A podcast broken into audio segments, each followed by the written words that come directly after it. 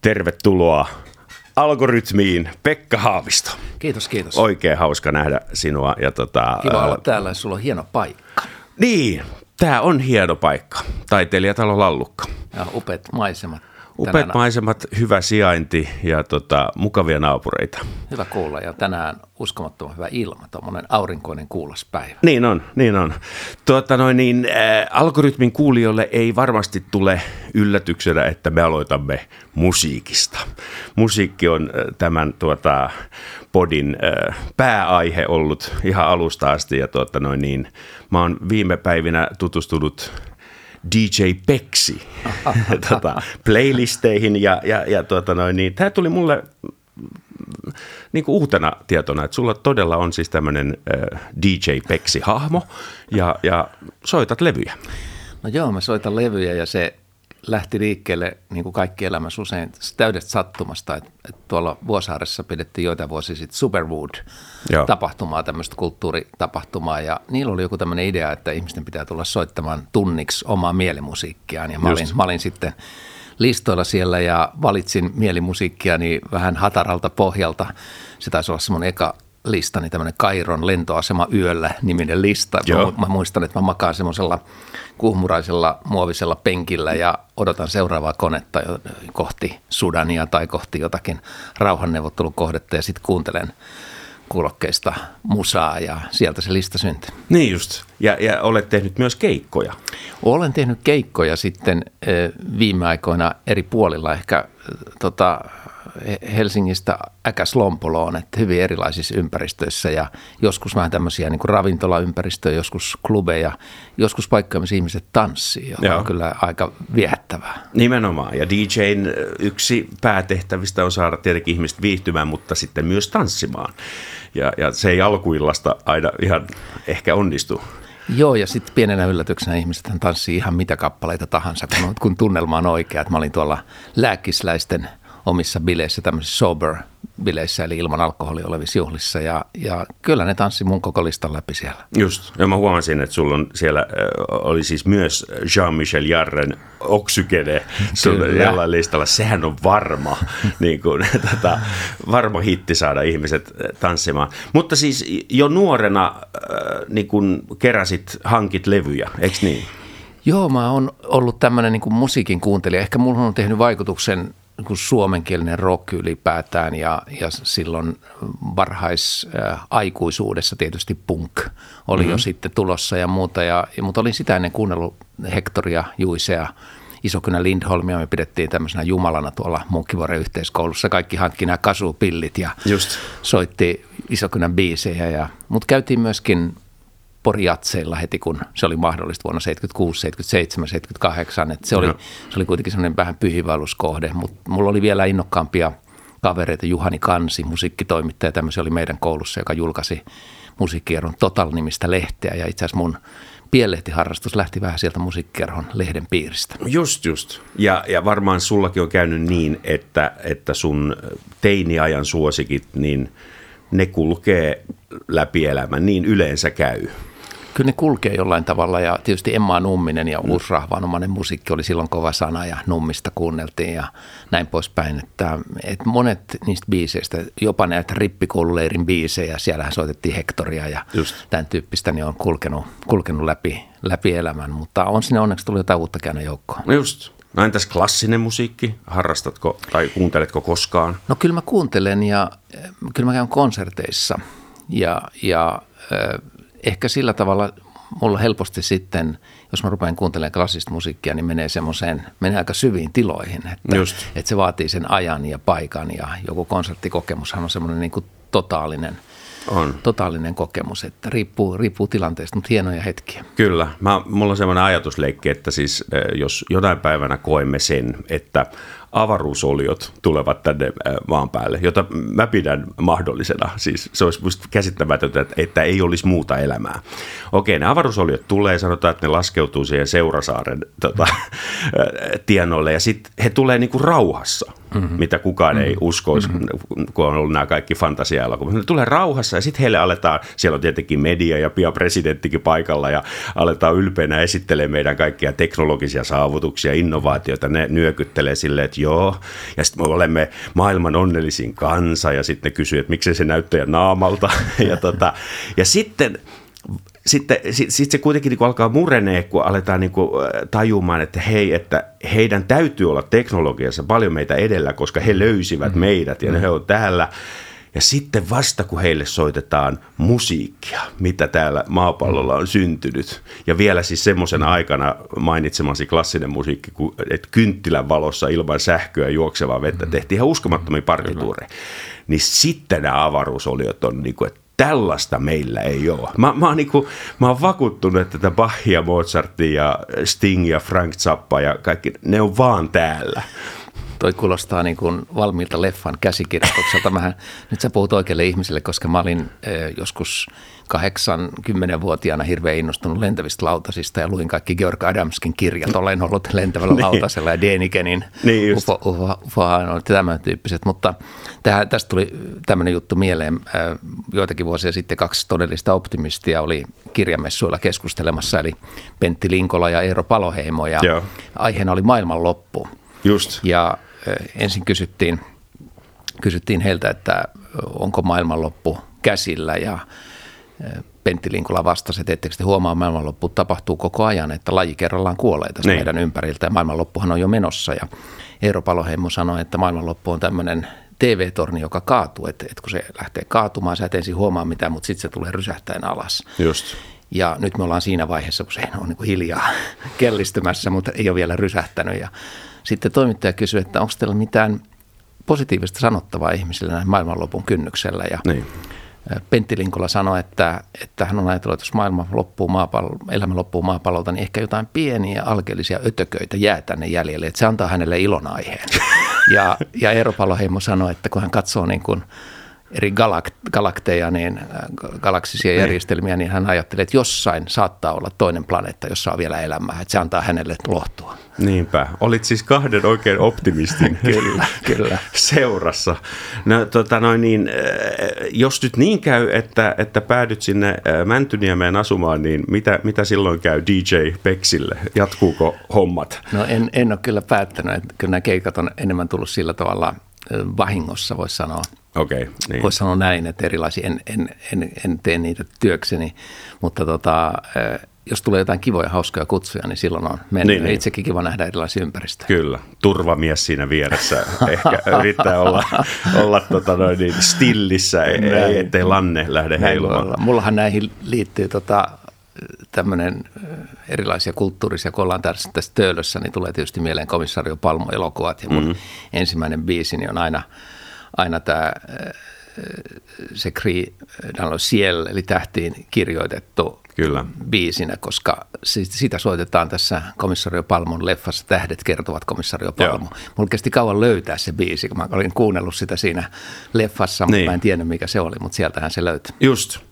No sitten tota, toinen mielenkiintoinen on tämä sun Interrail harrastus. Minäkin vietän tuota noin, niin junissa lähellä, lähinnä Saksassa siis hyvin paljon aikaa, mutta tämähän on hieno ja vihreä harrastus.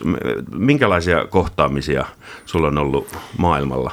No mä oon tietysti äh, silloin heti kun pääsi reilaamaan 16-vuotiaana, taisi olla ekalla reilillä, niin kaverini kanssa kierrettiin puoli, puoli Eurooppaa, nukuttiin junissa ja syötiin batonkia ja rahat loppu vähän ennen – ennen kuin kortin päivät loppu, mutta ei välitetty siitä, vaan mm. oltiin loppu, sitkeästi loppuun asti. Ja me, mehän kierrettiin silloin myös Itä-Eurooppaa, pystyi kiertämään. Romania kuulu Interrail-systeemin alusta asti. Ja muistan, että jossain Romaniassa konduktori oli pidättämässä meitä. Että ajattelin, että me ollaan kotoa karattuja, karanneita lapsia, että ei 16-vuotiaat voi kaksista matkustaa Romaniaan jonnekin Konstantsaan. Mutta niin, niin me tehtiin. Ja ja silloin ajateltiin alussa, ja nyt puhutaan siis 70-luvusta, 70-luvun lopusta, niin ajateltiin, että Interrail on paljon turvallisempaa kuin liftaaminen, että nuoret oli siihen asti liftannut. Ja nyt, nyt tuntuu, että vanhemmille, jos vanhemmille sanoo, että 16-vuotiaat lähtis maailmalle yksin tai kahdestaan, niin tuntuisi mahdottomalta, mutta silloin se tuntui ihan normaalilta. Ja, ja oikeastaan mulla oli sitten aktiivisempana aikana kesäinterrail ja talvi-interrail. eli, eli oli niin kuin pari kertaa vuodessa ainakin, vietin sen kuukauden raiteilla ja tuli nähty Eurooppaa sikin, sikin soki ja sitten pari vuotta sitten tein vielä tämmöisen aikuisia interreilin kokeilin, että vieläkö se rinkka kulkee selässä ja hyvinhän se kulkee. Että, että tein, oli, oli muuten paljon helpompaa nyt matkustaa, kun on tullut Airbnb ja netit ja kaikki tällaiset, niin kyllä. niin sä pystyt katsoa, että onko jossain vapaita majapaikkoja ennen sä kuulit retkeily majan ovelta toiselle kyllä, kol- kyllä. Kol- kolkuttelemassa ja kysymässä, ne, että onko tyhjä tila. Netistä näkee, kuinka paljon se juna on myöhässä niin kuin reaaliaikaisesti, juuri, varsinkin Saksassa. Juuri. Mutta siis suomalaisena maailmalla kulkeminen mä oon huomannut siis oikeastaan pelkästään positiivisia kokemuksia. Aina ei ihan tiedetä, että mikä maa ja mikä meininki, mutta se se vähäinenkin, mitä tiedetään, niin, niin tulee semmoinen hymy ja se lähtee liikkeelle niin kuin hyvin. Se on, aika, se on aika viehettävä asia. Mä en ole missään päin maailmaa kohdannut Suomesta ja herra jestas, lähde, painu helvettiin siitä. Joo, kyllä se varmaan näin on ja sitten sit aina siis monet ajattelee kuitenkin, että Suomi on kaukana, että joutuu, joutuu tulemaan tuosta meren yli jollain tavalla tai Ruotsin kautta sitten kohti Eurooppaa, niin sille, siinä vähän niin kuin nostetaan hattua, että täältä kylmästä Pohjolasta lähtee liikkeelle. Kyllä.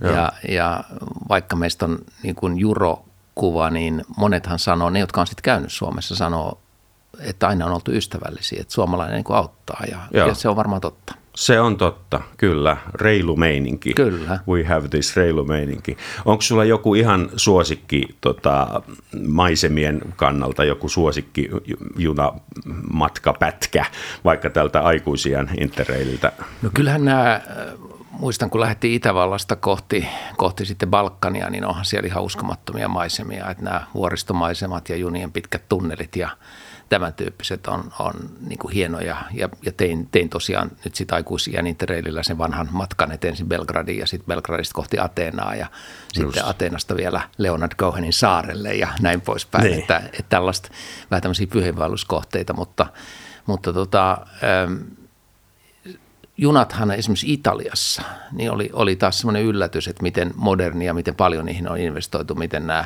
punaiset kyllä. nuolet vai miksi niitä kutsutaan. Joo, niin miten, Italia. Kyllä, että miten, miten hyvin ne toimii ja miten nopeita yhteyksiä on. Et, et kyllä. Näkee kyllä, että junin on satsattu eri puolilla Eurooppaa. Kyllä. Mitä luulet, että tälle harrastukselle käy, jos päädyt sinne Mäntyniemeen?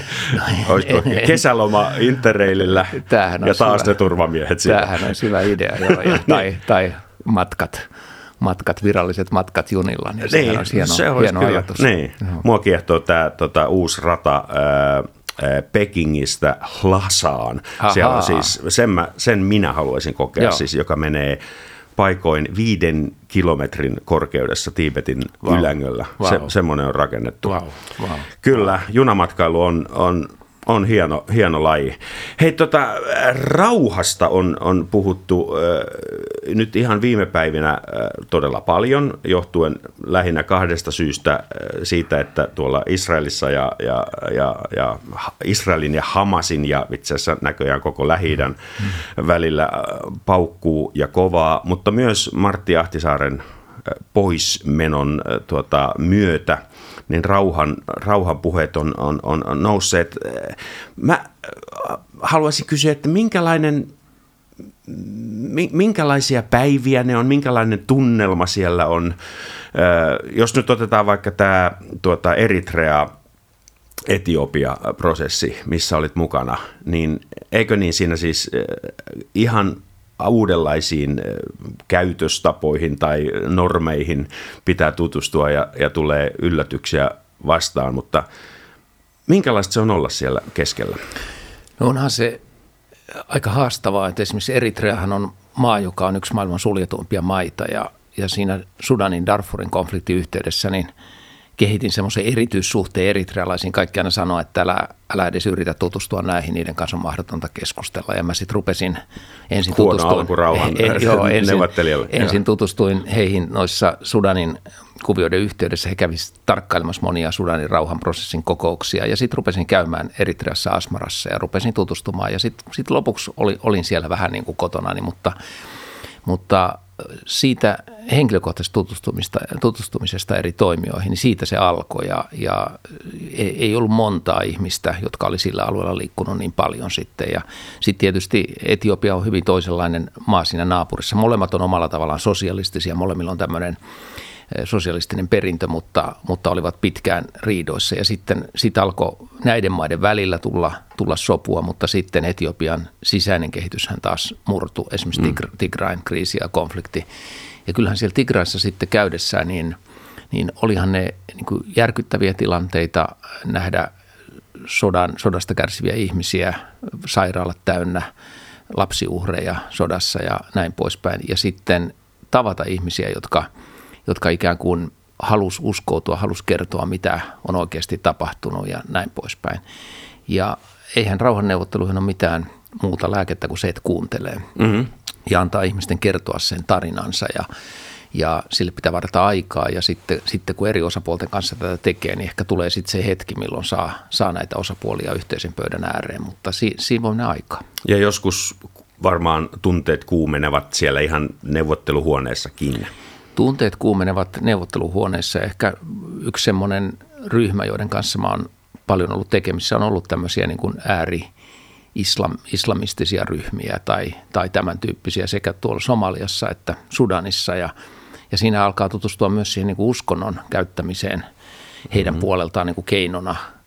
keinona. Mulla, mulla yksi tämmöinen tarina silloin, kun olin jo palannut niistä Sudanin Darfurin neuvotteluista, niin olin eduskunnassa, eduskunnassa ja katsoin netistä kansainvälisiä uutisia. Siellä kerrottiin, että muistaakseni Kordofanin maakunnassa Sudanissa on kiinalaiselta öljykentältä kaapattu työntekijöitä, kansainvälisiä työntekijöitä. Ja mä mietin, että jaa, että kukahan tässä on liikkeellä. Ja rupesin miettimään vanhaa ystäväni Khalil Ibrahimia, joka vetää tämmöistä Justice and Equality Movementia, islamistista liikettä. Mm. Ja soitin, pirautin hänelle ja kysyin, että Kalil, mä luen tämmöistä uutista täällä Helsingissä, että jos täältä öljykentältä on kaapattu työntekijöitä, ja Kalil aina korosti, että hän aina puhuu totta. Niin, Hänen niin. seuraavalla että joo, että se oli hänen miehensä. Mä sanoin, että tämä ei ole kovin hyvä idea, että ensinnäkin sä sotket niin kuin siviilejä tähän konfliktiin, sä otat kansainvälisiä ihmisiä panttivangiksi. Just. Ja sitä paitsi mä luulen, että on sun uskonnon vastasta. Ja sitten Kalli tuli pitkä hiljaisuus siellä, ja sitten Kalli sanoi, että jaa, että ajattelet Pekka noin? Ja mä sanoin, että joo, ajattelen. No, että hän soittaa sulle uudestaan, että hän puhuu niin kuin miestensä kanssa. Ja sitten mä ajattelin, että sitä puhelua ei koskaan tule, mutta sieltäpä tuli hänen satelliittipuhelimestaan, että joo, että he on vähän puhuneet, että tuu hakemaan nämä pois. Että kyllä sä taisit olla oikeassa, että, että kyllä he on vähän itsekin ajatellut, että tämä on heidän uskontonsa vastasta. Ja mä sanoin, että no mulla ei ole helikopteri täällä, mä istun Helsingissä, että käykö että YK käy hakemassa nämä panttivangit niin. pois. Ja mä sanoin, no, että ei he oikein YK tykkää, mutta kai se nyt käy. Sitten mä soitin YKlle karttumiin, tunsin heidätkin hyvin ja he olivat Pekka, että älä sotke meitä tähän. Me ei haluta kuulla mitään, me ei haluta niin tietää, tietää niin. että sä tiedät. Niin. Mä sanoin, okei, kiitos tästäkin. Ja sitten soitin punaiselle ristille Geneveen ja sanoin, että mulla olisi pari panttivankia – tuolla Sudanissa, että voitteko tehdä jotain. Ja joo, joo, että ainahan, ainahan punaristi auttaa, että me soitetaan paikalliselle punaiselle ristille. Ja sitten ajattelin, että okei, nyt asia on diilattu eteenpäin. Ja sitten parin päivän päästä oli se pieni uutinen, että panttivangit vapautettu Sudanissa. Mä ajattelin, että näin se menee, että, että ne kontaktit ja se, miten voi vaikuttaa ihmisiin, niin se on ihan todellista. Just. Ja sinun nimeäsi ei ollut mainittu siinä pikkuutisissa. Ei, ei niin. tietenkään, ei tietenkään. Niin. Se ei kuulu siihen, se ei niin, kuulu siihen peliin, aina. vaan se on sitä taustatyötä, se mitä taustatyötä. siellä voidaan tehdä. Joo. Oliko sulla äh, muuten Martti Ahtisaaren kanssa joskus, mentoroiko hän sinua tai juttelitteko näistä me asioista? Juteltiin, me juteltiin paljon ja mä oon ollut itse asiassa ollut hänen kanssaan Namibias, jossa hän oli tietysti hyvin juhlittu sankari mm. Namibian itsenäisyyden vuoksi. Mä oon ollut, ollut hänen illallisellaan silloin, kun Clinton ja Jeltsin kävivät Suomessa. Se, se oli myöskin niin kuin mieleenpainuva hetki. Sitten on seurannut häntä tarkasti silloin, kun hän oli menossa Jeniniin, eli Israeliin, tekemään tämmöistä selvitystyötä, minne hän ei koskaan päässyt, mutta silloin tavattiin tuolla Genevessä ja puhuttiin paljon Israel-Palestiina-konfliktista. Ja sitten on tietysti hänen CMI aikanaan käynyt, käynyt paljon hänen toimistollaan, että, että sillä tavalla tunsin hänet ja voin, voin sanoa, että, että – ystävystyimme myös. Että oli, oli paljon semmoista henkilökohtaista hänessä myöskin, mitä sitten oppi arvostamaan ja kunnioittamaan. Just. Saitko häneltä jotain suoria vinkkejä vai oliko se tämä, että sä pääsit seuraamaan häntä läheltä? Hän, hän oli yksi suomalainen, joka tunsi YK-järjestelmän omat taskunsa. Että itse asiassa useamman kerran niin piti vähän hänen kanssaan sparrata, että miten, miten YK toimii ja mitä YK on pääsihteeri voi vaikuttaa johonkin asioihin ja muuta. Niin. Että hänellä, oli, hänellä oli hyvin konkreettinen ote YK-maailmaan että, ja, ja sitä opin kyllä arvostamaan. Just. Hienoa. Tota, äh, yksi tällainen uutinen, mikä mulla äh, pomppasi, ja itse asiassa muistin tämän kyllä, äh, tota noin, niin, tämä oli musta hieno tämä sun ele. Mennä tapaamaan Teuvo Hakkaraista. Tätä noin, niin, ja jonkinlainen, ei se nyt rauhanneuvottelu, mutta, mutta tota, mitä siitä jäi ikään kuin mieleen? No, no meillähän on jäänyt siis Teuvon kanssa keskustelusuhde, että nyt joitakin viikkoja sitten, kun kävin Brysselissä, tapasin häntä siellä, että ollaan, ollaan pidetty ja hän soittelee, jos on jotain asioita ja minä, minä soitan hänelle, on ollut, ollut joskus jotain kysymyksiä. Mutta se lähtötilannehan oli tämmöinen hyvin erikoinen. Hän oli tainnut sanoa silloin julkisuuteen, että kaikkien homojen pitäisi lähteä Ahvenanmaalle. Ja sitten mm. jouluaattona soi puhelin ja siellä on Teuvo Hakkarainen ja hän sanoi, että Pekka, että ei hän sua tarkoittanut. Ja ehkä parin blogin jälkeen oli, oli tullut siihen tulokseen ja mä sanoin, että kiitos, että pelastit jouluni. jouluni. ja niin. sitten sanoin, että mä voisin tulla käymään siellä sun sahalla ja tuli pitkä hiljaisuus ja Teuvo sanoi, että no se olisi kyllä aika juttu, jos sä tänne tulisit. Ja siitä se sitten lähti ja kun me päästiin Viitasaarelle, niin Teuvo kysyi, että mennäänkö helluntai-seurakuntaan vai kapakkaan ensin. Just. Mä sanoin, että no aloitetaan sieltä helluntai-seurakunnasta ja sinne sitten – mentiin ja siellä kovasti Teuvon puolesta rukoiltiin ja varmaan minunkin puolesta rukoiltiin ja mm-hmm.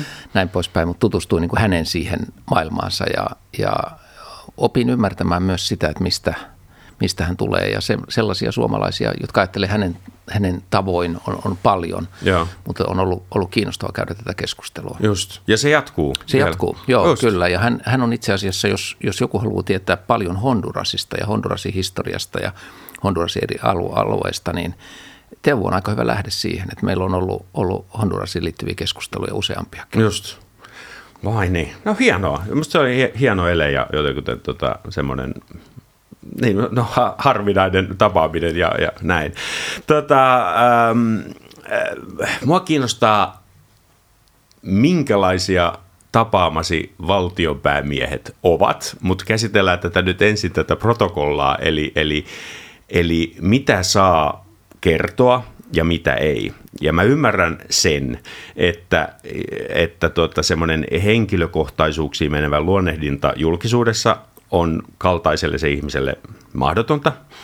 Ää, vaikka jos sanoisit, että no se Erdogan oli, se oli yllättävän kiva, niin jos se lähtee mediaan, niin se, se voi mennä tuhannella tavalla väärin. Hmm. Niin onko tämä se syy, että näistä äh, ikään kuin tapaamisista äh, ei juurikaan tihku tietoa, että minkälainen se vastapuoli oli, oli niin kuin ihmisenä, minkälaista hänen kanssaan oli olla? Onko, on, vai onko, onko siinä joku laajempi tarkoitus? No kyllä se tietysti diplomatiassa on yksi semmoinen pelisääntö, että jos sä haluat rakentaa luottamuksellisen suhteen, jossa toinen ajattelee, että hän voi myöskin luottamukset sanoa asioita, niin silloin sä et kerro niitä asioita eteenpäin. Ja ehkä juuri nämä luonnekuvaukset tai millaisia eri personat on, niin ne yleensä säästetään sitten muistelmiin. Niin. muistelmiin mutta, mutta joitain, joitain tietysti tota, erikoisia tapaamisia on jäänyt mieleen silloin, kun mulla oli ensimmäinen ministerikausi, niin, niin tapasin Dalai Lama, joka kävi Suomessa, puhui tuosta Lassasta ja Tiibetistä ja me tavattiin Enontekijöllä ja me oli sitten kahdenvälinen keskustelu myöskin ja, ja pohdittiin tätä Tiibetin ihmisoikeustilannetta ja muuta, mutta sitten hän, tota, hän oli hyvin avoin omasta tulevaisuudestaan. Hän sanoi, että koska hän on Dalai Lama, niin hän itse päättää, minne hän jälleen syntyy. Just. Ja mä kysyin, että minne hän on ajatellut sitten jälleen syntyä. Hän niin. sanoi, että, että kyllä hän syntyy diasporaan, että, että ei hän synny Kiinaan, okay. vaan hän syntyy jonnekin, missä on tiibetiläiset sitten asuu Kiinan ulkopuolella. Ja, ja tota, sanotaan ja, että tämähän on kiinnostava, kiinnostava asia. Ja sitten hän, sitten hän nauroi, että ja kiinalaiset on niin superkiinnostuneita siitä, minne hän jälleen syntyy, mm. vaikka he ei uskokaan jälleen syntymiseen. tämä, tämä paradoksi oli tietysti siinä nähtävissä, nähtävissä että siinä on sellainen kissahiiri niin peli tavallaan sitten tietysti Kiinan, Kiinan kanssa, mutta, mutta sanotaan, että jäi kyllä nämä keskustelut, keskustelut häneltä, hänen kanssaan esimerkiksi mieleen. Just. No, mutta voitko yleisellä tasolla sanoa niin kuin näistä kohtaamisista, että tuota, minkälaisia ihmisiä nämä on vai onko siellä, löytyykö siellä niin kuin laidasta laitaan? No löytyy tietysti laidasta laitaan, mutta, mutta ehkä mun teki hyvin suuren vaikutuksen. Silloin tein YKssa töitä, niin YK on entinen pääsihteeri Kofi Annan nyt jo, nyt jo edesmennyt. Että hän oli kuitenkin ää, sen tyyppinen, ensinnäkin afrikkalainen ää, päämies YKlla, mutta, mutta sen tyyppinen, että hän oli todella hands on niin. kaikessa ja, ja harvoin varmaan niin kuin YK pääsihteerin tasolla rohkaistaan ihan tavallisia YK-työntekijöitä mukaan lukien minä, joka, joka tein näiden konfliktien ympäristöarvioinnissa töitä Balkanilla ja muualla, niin hän, hän oikeasti niin kuin, hän tapasi, hän kehu silloin, kun oli kehumisen aihetta. Hän rohkaisi siihen, että kannattaa vaan painaa päälle ja itsekin sitä auttoi siinä Joo. päälle painamisessa, jos, jos tarvitaan. Niin tämmöisiä, tietysti maailmanpolitiikassa tämmöisiä hahmoja tarvitaan. Just. Entäs, entäs Clinton, Jeltsin, mitä jäi mieleen? No Clintonhan silloin käydessään Suomessa, äh, hänellä oli, hän oli siinä pyörätuolissa, hän, hän oli Joo, jalka, jalka, jalkapaketissa. Mutta Jeltsin ja, työnsi. Kyllä. ja, ja tota, siinä vaiheessa, kun tervehdittiin presidentilinnassa, niin tota, hän tarttui mun solmioon. Aha. ja sanoi, että onpa komea solmio. Ja tota, se oli semmoinen, mä olin Sarajevosta ostanut sen. Ja mä sitten sanoin, että tämä on, tota, tää on tämä on Sarajevosta tuotu ja hän ihaili sitä. Ja sitten joku myöhemmin sanoi mulle, että ah, teit todella paha virhe, että Clinton keräs solmioita, että sun olisi pitänyt ilman muuta irrottaa se, antaa se hänelle terveisinä, mutta en tätä huomannut tehdä tietysti. Ja Jeltsin hän, Jeltsin hän istui myöskin sitten illallispöydässä, siinä oli, oli ulkoministeri Tarja Halonen ja minä lähellä. Ja, ja taisi sitä punaviiniä jonkun verran kulua siinä niin. hänellä, jos nyt oikein muistan. Tämä ei tule niin kuin salamana kirkkaalta ta- taivaalta. Se tämä. ei muuta ehkä henkilökuvaa. Se, se ei Olen. muuta henkilökuvaa, niin kuin, että historiakirjat meni suusiksi. Se kyllä on nämä uutiskuvat melkein kaatuva Jeltsin paraatin vieressä ja mm. kyllä hän hän nautti elämästä sillä tavalla. Kyllä. Tota noin niin, mutta siis huumoria näissä tapaamisissa on, e, e, että se ei ole, se ei ole jäykkää. Siis huumoria, huumoria on paljon ja, ja vaikkapa viimeisessä, viimeisellä käynnilläni Kiinassa, jossa, jossa tapasin Kiinan ulkoministeri Vangia ja käytiin, käytiin pitkä yli nelituntinen keskustelu siellä. Niin siihen Puhuuko hän englantia? Hän puhuu englantia, okay, kyllä. Joo. Ja si, siihen sisältyy myöskin paljon, paljon huumoria ja, ja ikään kuin kun mennään vaikeita asioita läpi, niin kuin ihmisoikeuksia ja muuta, niin se joskus sitten saattaa – semmoisten tapaamisen yhteydessä keventää sitä tilannetta, että on, on, on, on huumoria ja on, on, on mielikuvitusta ja puhutaan joskus kulttuuristakin onneksi ja tällaisista Just. asioista, että, että erilaisia – erilaisia asioita pystytään käymään läpi pit, pitkien tapaamisten aikana. Just, joo, ja mä ymmärrän, että sitten kun mennään siihen pressihuoneeseen ja siinä on ne kaikki mikit, CNN, BBC ja Yle, niin ei aloiteta silleen, että meillä on hirveän hauska keskustelu. Joo, joo ei. Ja sitä sitten, ei voi sanoa. Ei sitä, ei sitä tietenkään voi sanoa ja, ja, ja sellaisissa tilanteissa, joissa – maailman politiikan niin kuin ikävät uutiset on päällimmäisenä, sanotaan nyt vaikka kun tapasin itse ulkoministeri Lavrovia – keväällä 21 Pietarissa, niin se oli tavattoman vaikea tilanne. Oli juuri Navalnin, Navalnin vankilassa mm. ja Venäjä paino päälle Ukrainaa vastaan ja, ja rikko muitakin kansainvälisiä normeja, niin se, ne ilmeet hän täytyy myöskin olla sen tyyppiset siinä pressi tilanteessa, että se nä- näkyy, että suhtaudut näihin asioihin vakavasti, olet huolestunut niistä ja näin poispäin. Että se, vaikka keskustelussa on voitu käydä monia asioita läpi, niin sitä täytyy aina muistaa siinä lehdistö edessä. Kyllä huumori myös hu- huumori on vaikea laji ja, ja, ja tota, sehän loistaa miltei niin kuin poissaolollaan tässä poliittisessa viestinnässä, mikä musta on hirveän sääli, koska mm-hmm. huumorilla saa hirveän nopeasti yhteyden ihmisiin ja, ja näin. Ja mä mietin tuossa ennen kuin tulit tänne, että minkälaisia huumoriheittoja niin kuin Suomen politiikassa on ollut, niin piti mennä niin kauan kuin 90-luvulla, varmaan on ollut muitakin, mm-hmm. mutta mä muistan, että tota, oli joku salmiakkikossu, äh, Kiista ja Esko Aho, ja siis Toimi Kankaaniemi oli silloin ministerinä, mm-hmm. niin Esko Aho äh, heitti tämän toimi, toimi, niin kuin toimi.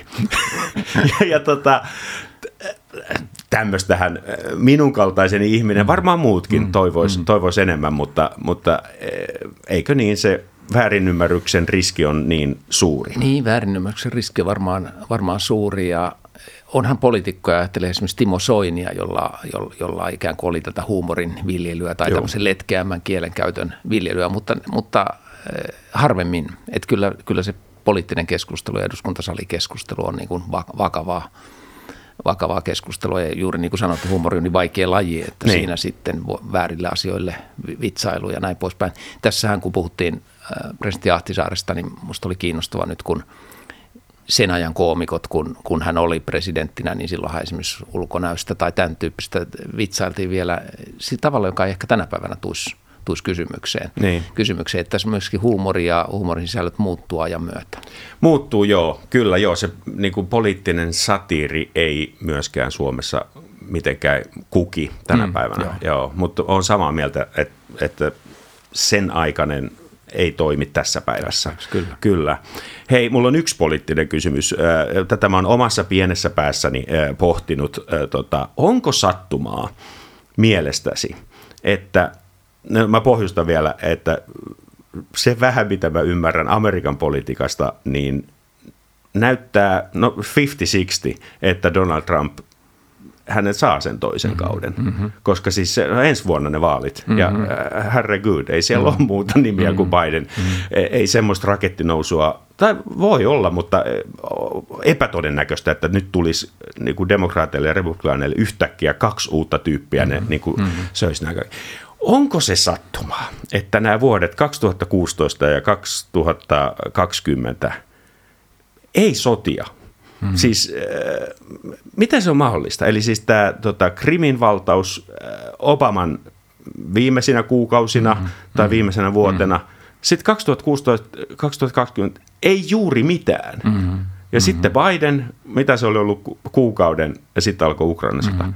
Mi, mist, mi, mi, onko tämä ihan sattumaa vai no. liittyykö Donald Trump jotenkuten siihen? Koska no. siitähän voisi päätellä, että mm-hmm. hei, mm-hmm. jos se nyt valitaan, niin tulee maailmanrauha. Tämä on tietysti erittäin vaikea kysymys. Kyllä ehkä, ehkä ajattelen näin, että sekä demokraateilla että republikaaneilla on ollut tämä tendenssi, että pyritään vetäytymään maailman konflikteista, mutta jos katsoo sitten Bidenin vetäytymistä Afganistanista, niin eihän siitä mitään hyvää Afganeille seurannut. Ei. Vetäytymiset Irakista ja näin poispäin on sitten tietysti jättäneet myöskin aikamoiset haavat, haavat sinne alueelle, alueelle. Eli, eli ehkä edetään sellaista jaksoa, että molemmat republikaanit ja demokraatit niin kuin pyrkii vähentämään Yhdysvaltain läsnäoloa, mutta sitten tulee niin kuin vasta painona on Ukraina, Ukrainan kriisi, vastapainona on Israelin turvallisuus ja muuta, että se ei ole helppoa se vähentäminen. Ja kun me ajatellaan sitten NATOa ja Eurooppaa, niin se ei ole myöskään Euroopalle välttämättä hyvä uutinen, jos Yhdysvallat kokonaan kääntää selkänsä sitten Euroopan turvallisuudelle.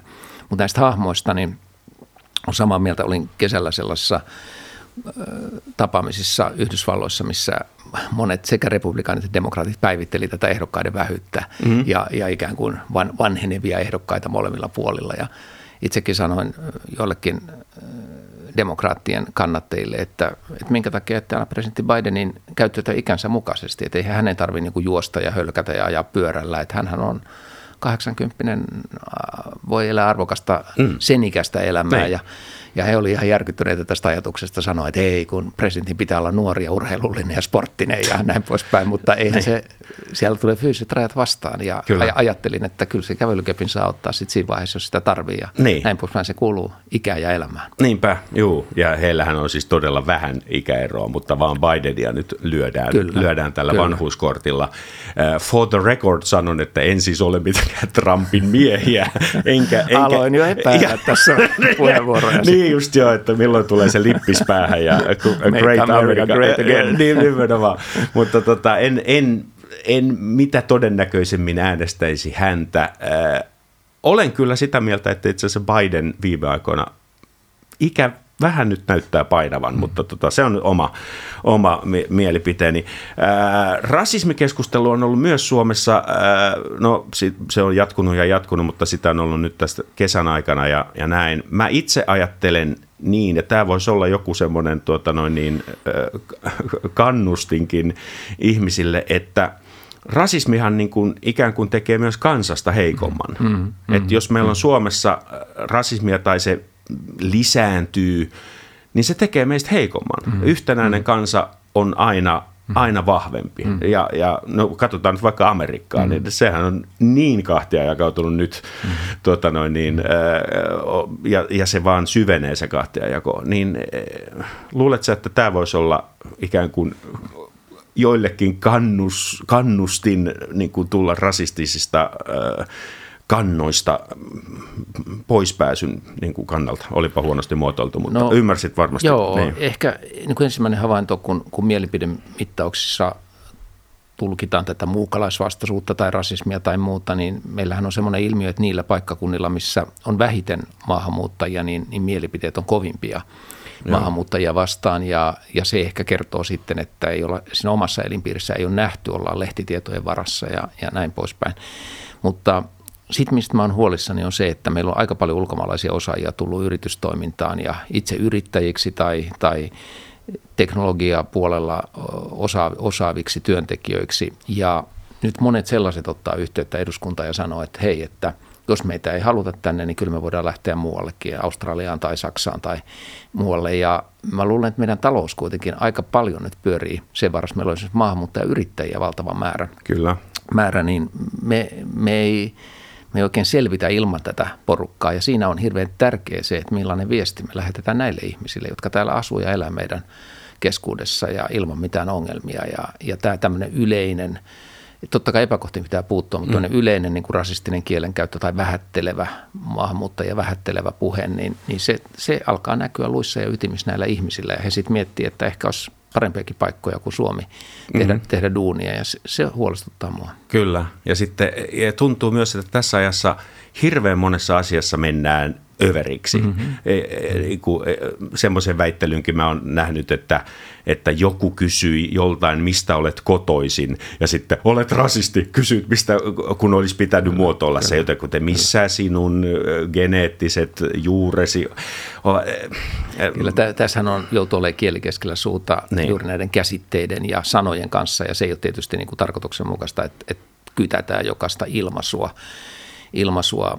Totta kai kaikki tietää, mitkä on tämmöisiä tuomittavia ilmaisuja, mutta, mutta ihmiset käyttää omaa, omaa kieltään. Ja sitten ehkä sama asia, jos mietitään vaikka Ruotsin ongelmia, niin onhan se todellinen ongelma, että ihmisiä ammutaan kadulle. Onhan se todellinen ongelma, mm. että on huumejengien välisiä taisteluja ja valitettavasti monet näistä on, on maahanmuuttajataustaisia näissä jengeissä. Jotain on mennyt pahasti pieleen. Lähiöt on, on mennyt segregaatio, lähiöt on muuttunut puhtaasti maahanmuuttajalähiöksi. Sehän Kyllä. ei ole hyvä asia. Ei. Ja, ja, ja siitä on paljon opittavaa Suomessa ja ikään kuin ei ole, ei ole rasistista ajatella, että tässä on ongelma ja se ongelma pitää korjata korjata ja siihen liittyy sitten maahanmuuttoon kuuluvia, kuuluvia asioita ja näin poispäin. Että must, mun mielestä myöskin liberaalisti ajattelevien ja, ja ihmisten, jotka on ei-rasistisia, niin pitää näihinkin ongelmiin puuttua, että ei voi, ei voi ummistaa silmiä. Ei voi, kyllä. Hei, tota, kysyn sun tota, normipäivästä. Siihen varmasti ulkoministerin tehtävässä ja ehkä tulevassa tehtävässä kuuluu siis tämmöinen niin kuin tapaamisia, tapaamisia, tapaamisia, mm-hmm. tapaamisia. Minun kaltaiselle ihmiselle mä uupuisin jo siinä lounaspaussin aikana, koska mulle piano on se, niin kuin, äh, minkä kanssa mä viihdyn parhaiten. Kyllä myös ihmisten kanssa, mutta jos niitä on niin kuin paljon, niin mä, mä jotenkuten äh, tota, nyykähdän kesken. Äh, mutta sinä selvästi tykkäät siitä, eikö kyllä, niin? Sitä kyllä täytyy tykätä. Joo, kyllä mä tykkään siitä ja kyllä mä saan energiaa siitä, että niin. tapaan erilaisia ihmisiä ja eri puolilta – maailmaa. Että, ja siis asia voi olla niin yksinkertainen, että jos liikun taksilla Helsingissä ja taksin kuljettaja sattuu olemaan Mogadissusta, niin kyllä mä yleensä kuuntelen ne Mogadissun kuulumiset niin. ja sanon, että mä, mä saan hyvää briefiä Somalian tilanteesta, että hän itse tai hänen joku sukulaisensa on hiljakkoon käynyt siellä ja Just. pystytään heti puhumaan maailmanpolitiikkaa tai, tai Afrikan sarven politiikkaa. politiikkaa. Mutta ihan totta kai työpäivään kuuluu voi sanoa aamusta iltaan tapaamisia ja, ja se pitää itselläni niin kuin mielen vireänä ja, mm. ja sitten pystyn kysymään asioita, joita en tiedä ja paneutumaan asioihin, joita ei vielä osaa ja muuta. Ja poliitikollahan on hirveän tärkeää se, että säilyy uteliaisuus ja oppii koko ajan uutta. Kyllä. Mutta sitä oppimista voi tapahtua niin monenlaisissa. Mä, mä kerron sulle, mikä, mm. mikä oli viimeinen asia, jonka mä opin. Mä menin äh, vaateliikkeeseen ostamaan paitaa. Joo. Ja sitten semmoinen mua isokokoisempi kaveri oli myyjänä siinä ja hän sitten siinä paitaa viikatessaan sanoi, että hän ei ostanut uusia vaatteita kahteen vuoteen. Katsoin vähän hänen ulkoasua ja että niin. näytti ihan siistiltä. Ja niin. kysyin, että mistä sä ostat vaatteet? No, että, niin. hän, että Helsingissä on näitä ja näitä ja näitä hyviä käytettyjä vaatteiden liikkeitä. Ja sitten heillä on tämmöinen Facebook-ryhmä hänen kokosten miestensä kanssa, jossa he vaihtaa Just. vaatteita ja esittelee löytöjä, löytöjä ja muuta. Ja, ja tota, tuntui melkein syntiseltä ostaa se uusi paita. Se paita, kun myyjäkin sanoi, että hän käyttää vain käytettyjä vaatteita. Mutta sitten mä ajattelin, että kyllä tässä kierrätystaloudessa, kiertotaloudessa ja kierrätyksessä on tapahtunut niin kuin monenlaisia askelia, mutta tämä myöskin esimerkiksi tekstiilien kierrättäminen on nyt tullut ihan todelliseksi asiaksi. Tosi nopeasti, Ja tämmöisiä, joo. tämmöisiä asioita niin kuin arjessa voi oppia. Niin just. Uusia juttuja. Just joo. No millainen on sitten äh, tuota, uuvuttava päivä? Se mitä pitää tapahtua, jotta sä oot sitten illalla niin kuin ihan, että No kyllähän uuvuttava... Olisi pitänyt alkaa DJiksi. No, kyllähän uuvuttava päivä on semmoinen, missä sä istut vaikka jossain seminaarissa, missä on puheita, jotka ei kohtaa toisia lainkaan, jossa on niin puhe puheen perään, mutta ilman dialogia, ilman mahdollisuutta kysyä, ilman mahdollisuutta kommentoida. Että siinä ei olla niin yhteisen asian äärellä, vaan jokainen tuuttaa sitä omaa Just. hommaansa. Ja, ei ja, kuunnella. Joo, huonoimmillaan kansainväliset seminaarit on sellaisia. Parhaimmillaan kansainvälisetkin seminaarit on sellaisia, missä dialogi ja keskustelu syntyy. Sä voit esittää kysymyksiä, sä voit esittää vastaväitteitä. Just. Se, se pitää niin kuin aivot toiminnassa. Kyllä. Mä oon myös ajatellut, että tota noin niin, äh, presidentin niin kuin job on sellainen, että jokainen ihminen, ehkä valtionpäämiehen lukuun ottamatta, kenet tapaat, niin heitähän siis jännittää. Mm-hmm. Presidentin tapaaminen jännittää, mikä on hyvä asia, mm-hmm. koska, mm-hmm. koska tota, se silloin niin kuin, se kieli siitä, että ja. instituutiota kunnioittaa. Mutta siitä varmaan syntyy sellainen jonkinlainen kupla – tai, tai semmoinen, että on, on kuplan ympärillä. Että se, tai semmoinen niin sanottu aito ihmisen kohtaaminen ei ehkä tapahdu. Ne ihmisiä jännittää tai sitten he haluavat sinulta mm. jotain mm. tai jotain mm. näin. Niin äh, varmasti ulkoministerin tehtävässäkin jo tämmöistä äh, olet, olet kohdannut. Miten sellaisen kanssa pärjää? No ehkä ekan kerran kun kohtasin se, olin silloin tein YKlle töitä ja, ja sitten kun YKssa annetaan näitä kulkukortteja ja siellä on eri tasoisia ihmisiä, on ASG, nämä Assistant Secretary General ja USG, Under Secretary General ja sitten Secretary General. Ja mä olin jossain vaiheessa sitten tällä ASG-tasolla, tein tätä neuvottelua Sudanissa Darfurissa. Ja sitten menin hakemaan kulkukorttia New Yorkissa siinä YK-tornia vastapäätä, pieni toimisto. Ja siinä ihmisen kädet tärisi – ja hän sanoi, että hän ei ole koskaan näin korkealle henkilölle tehnyt, tehnyt tätä kulkukorttia. Mä ajattelin, että hetkinen, hetkinen. Niin. että mä, mä oon tavallaan keikkatyössä, olen vain keikkatyössä täällä. Ja niin. se nyt sattuu olemaan sitten se taso, mille oli määrätty. Mutta, mutta jotenkin ajattelin, että hänellä valu hiki ja niin. kädet tärisi ja ei meinannut saada sitä reikää siihen korttiin. Mistä lipusta mä, te, New Yorkissa vielä. New Yorkissa. Niin, että ajattelin, että kaiken nähneitä ihmisiä, niin, että otan nyt rauhallisesti ja, niin. ja tota, istu, alas, istu alas ja ei mitään kiirettä ja, ja näin poispäin. Ja kyllähän sen huomaa sitten jossain tilanteessa, että ihmisiä jännittää. Tietysti koululaisia voi jännittää ihan erityisesti, esimerkiksi Kyllä. eduskunnassa käynti ja kansa, kansanedustajien tapaaminen. Kyllä. Ja sitten koitetaan vaan niin kuin sulattaa sitä jäätä siinä, siinä jollakin tavalla.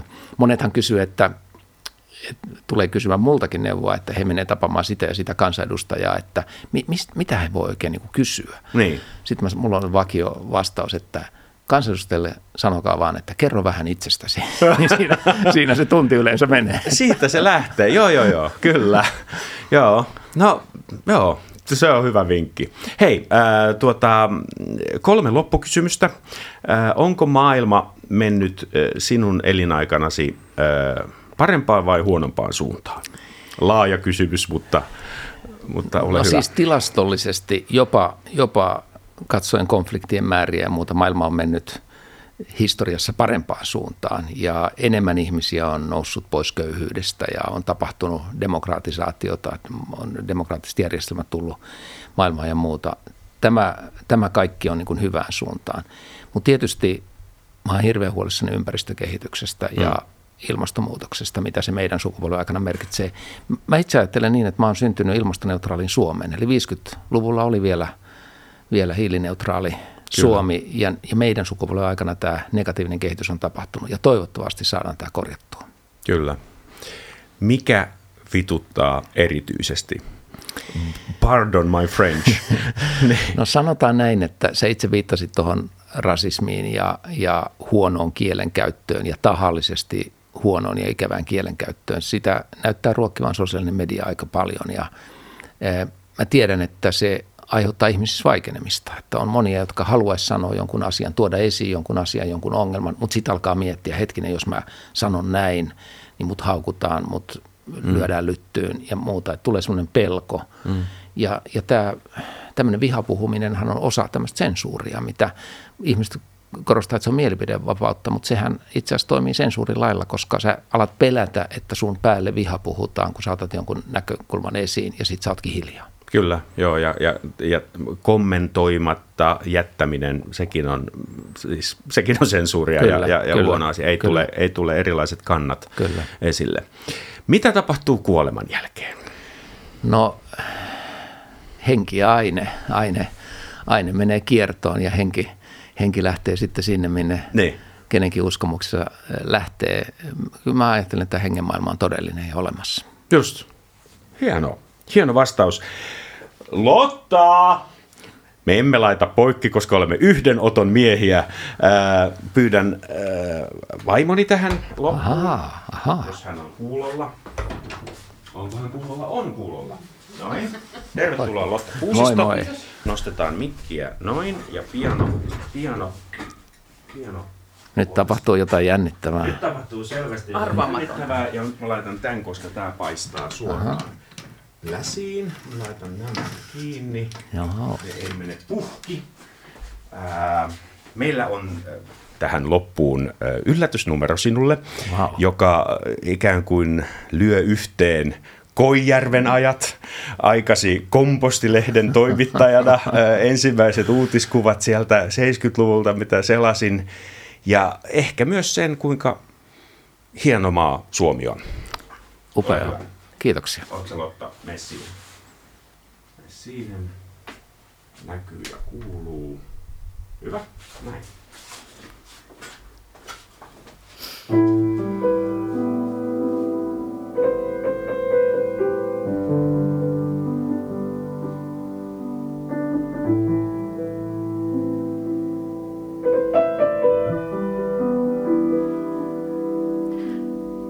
Minä tapaan ne kuljettuani auringon polttaman tasangon halki. Ne eivät melun takia asu tien varrella, ne asuvat viljelemättömillä kentillä, lähteen ympärillä, jonka vain linnut tuntevat. Kaukaa katsoen ne näyttävät läpi tunkemattomilta, mutta kun lähestyn, niiden rungot irrottautuvat toisistaan –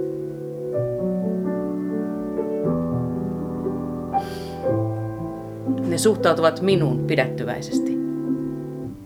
Minä voin levähtää, virkistäytyä, mutta arvaan, että ne tarkkailevat minua ja ovat varuillaan. Mm-hmm. Mm-hmm. Mm-hmm.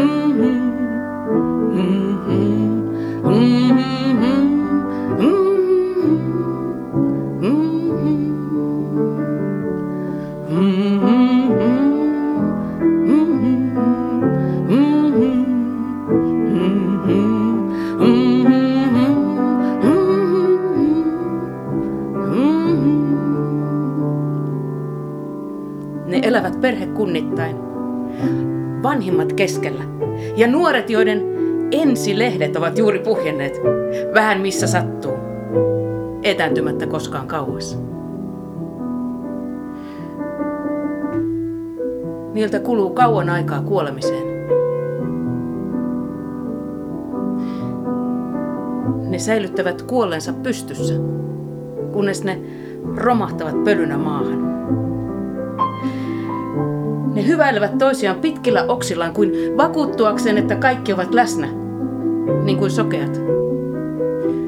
Ne elähtävät raivoisasti, kun tuuli hengästyy repiessään niitä irti maasta, mutta niiden kesken ei ole erimielisyyksiä. Ne humisevat vain sopua.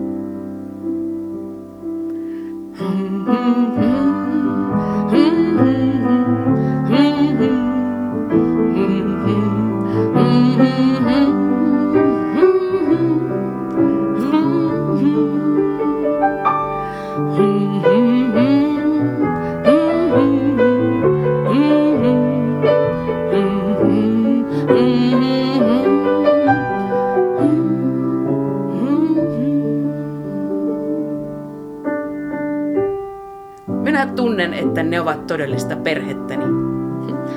Tulen pian unohtamaan entisen sukuni. Nämä puut ottavat minut pikkuhiljaa perheen jäsenekseen. Ja minä opettelen sen, mitä siihen vaaditaan. Osaan jo katsella ohikulkevia pilviä. Osaan myös seistä paikoillani. Ja osaan melkein vaieta.